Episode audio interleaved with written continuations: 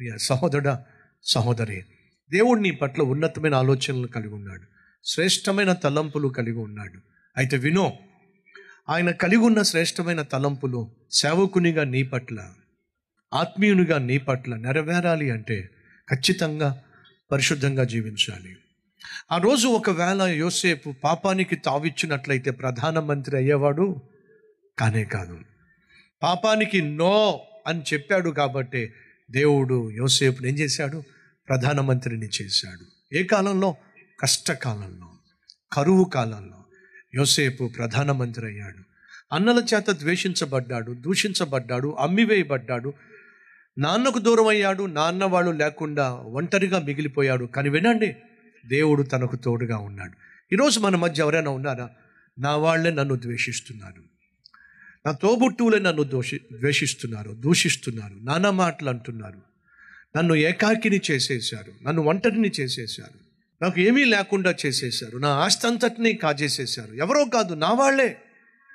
ప్రభు నువ్వు చూస్తూ ఎలా మౌనంగా ఉంటున్నావు? అని చెప్పి నువ్వు ప్రభువుని అడుగుతూ ఉండొచ్చేమో. అయితే విను నీకంటే ముందుగా యోసేపు అదే మార్గం గుండా వెళ్ళాడు. తన వాళ్ళే తనను ద్వేషించారు దూషించారు. అన్యాయంగా ఇరవై వెండి నాణ్యాలకు అమ్మి పడేశారు. అయినా దేవుడు యోసేపుని విడిచిపెట్టలా? కారణం తెలుసా?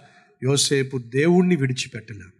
సహోదరి సహోదరుడా ఈరోజు నీ జీవితంలో ఎటువంటి కష్టం ఉన్నా నష్టం ఉన్నా ఇరుకున్నా ఇబ్బంది ఉన్నా వ్యాధి ఉన్నా బాధ ఉన్నా మరి ఏమున్నా సరే దేవుణ్ణి మాత్రం విడిచిపెట్టద్దు. పరిశుద్ధతను మాత్రం పోగొట్టుకోవద్దు. యోసేపు తన పరిశుద్ధతను కాపాడుకున్నాడు కాబట్టి ఏమైందో తెలుసా? ప్రధానమంత్రి అయ్యాడు. అదే ఒకవేళ పరిశుద్ధతను పోగొట్టుకున్నట్లయితే పరస్సు పెంచుకునేవాడు ప్రమోషన్ పొంచు పొందుకునేవాడు ప్రధానమంత్రి అయ్యేవాడు మాత్రం కానే కాదు. వినండి పరిశుద్ధతలో ప్రతిఫలము ఉంది. ఈరోజు మనలో ఎవరైనా ఉన్నారా?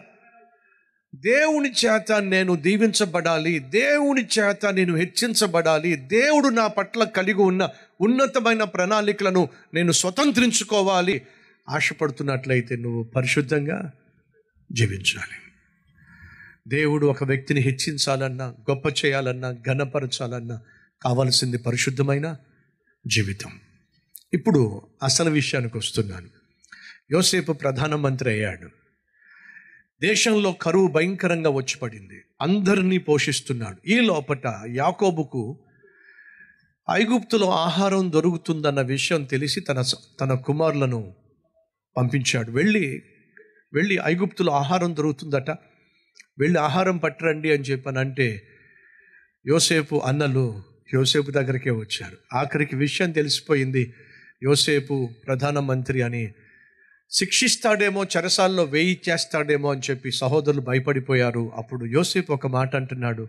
అన్నలారా మీరు నాకు కీడు తలపెట్టినప్పటికీ ఆ కీడును నా దేవుడు ఆశీర్వాదముగా మార్చేశాడు.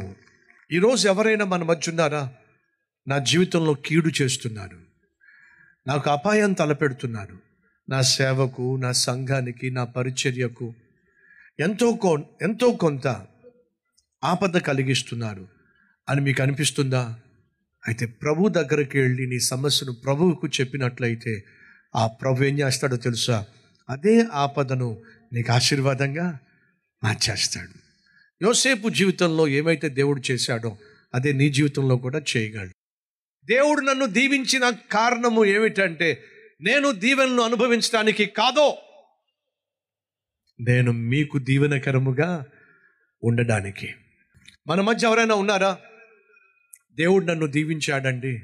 అన్నవాళ్ళు ఉన్నారా? అయితే వినండి దేవుడు నిన్ను ఎందుకు దీవించాడో తెలుసా? ఆ దీవెనలన్నీ నువ్వే మింగేస్తావని కాదు. నువ్వు దీవించబడిన కారణం అనేక మందికి దీవెనకరంగా ఉంటావని. ఈ విషయాన్ని మర్చిపోవద్దే. యోసేపు అంటున్నాడు నాన్నను తీసుకురండి. వృద్ధాప్యంలో ఉన్న నాన్నను నేను చూసుకోవాలి.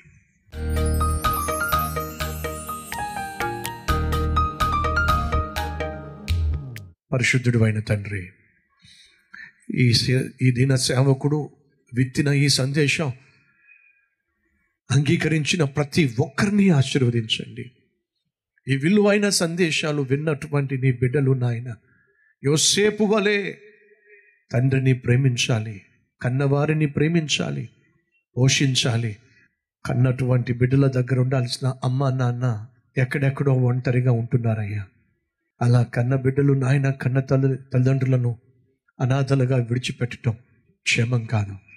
ఈరోజే ఈ సందేశం విన్నటువంటి ప్రతి కొడుకు ప్రతి కూతురు కన్న తల్లిదండ్రుల పట్ల ఆయన ప్రేమను చూపించులాగున అటు కృప దయచేయమని నేను చేరుకోవలసినటువంటి ఆయన ఆ గమ్యానికి చేర్చమని ఏసునామం పేరట వేడుకుంటున్నాం తండ్రి. ఆమె